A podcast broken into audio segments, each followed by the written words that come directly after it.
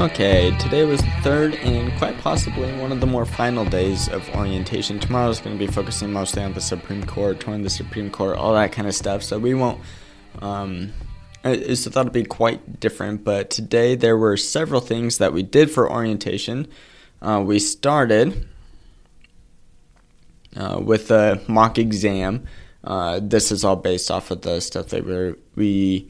the cases that we reviewed over the last couple of days. So we focused a lot on the attractive nuisance doctrine in this exam, making sure that we had that I R A C all written down properly and uh, making sure you had that issue, the rule, uh, the analysis, and then the conclusion.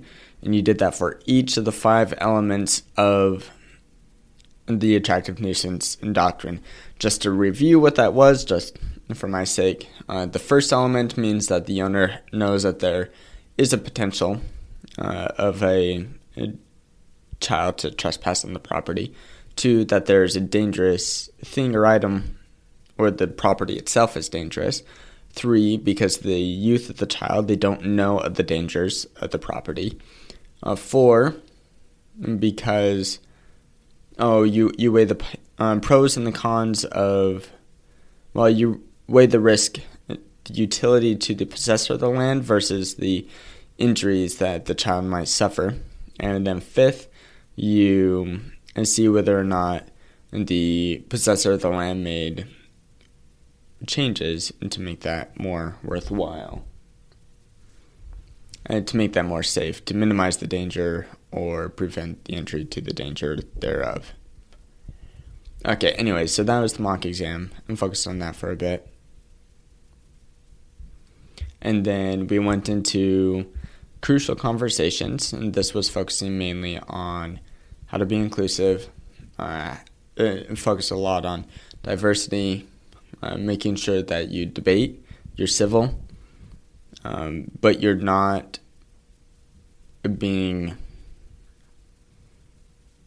well, really just a huge jerk, and just be a good person is really the biggest part of that.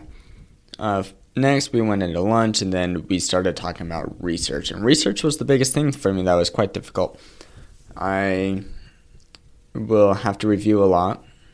Uh, but research there, let me just try and sum it up real quick, is there will be several books that we use for our assignments, and then books that we use to find the answers to our assignments.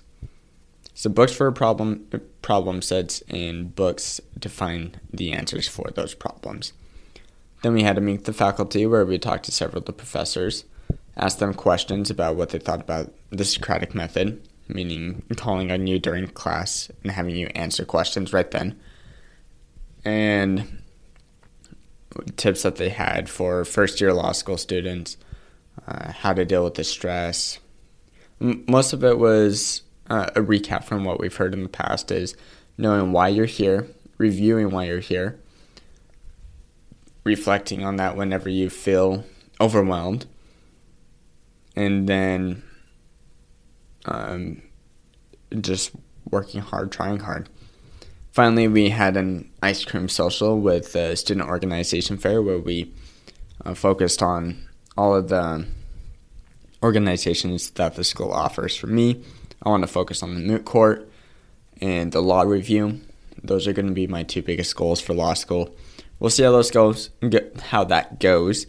Uh, hopefully, my speech clears up so that I can perform better when it comes to tryouts for the moot court. But that's the game plan. That was how this day of orientation went, and that's how we'll go for the rest of the time.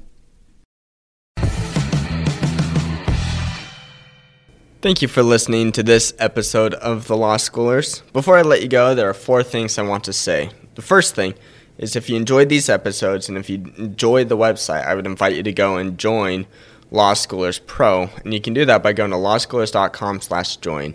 It's a way for you to support us, but there's also a lot of features there that I think you will enjoy.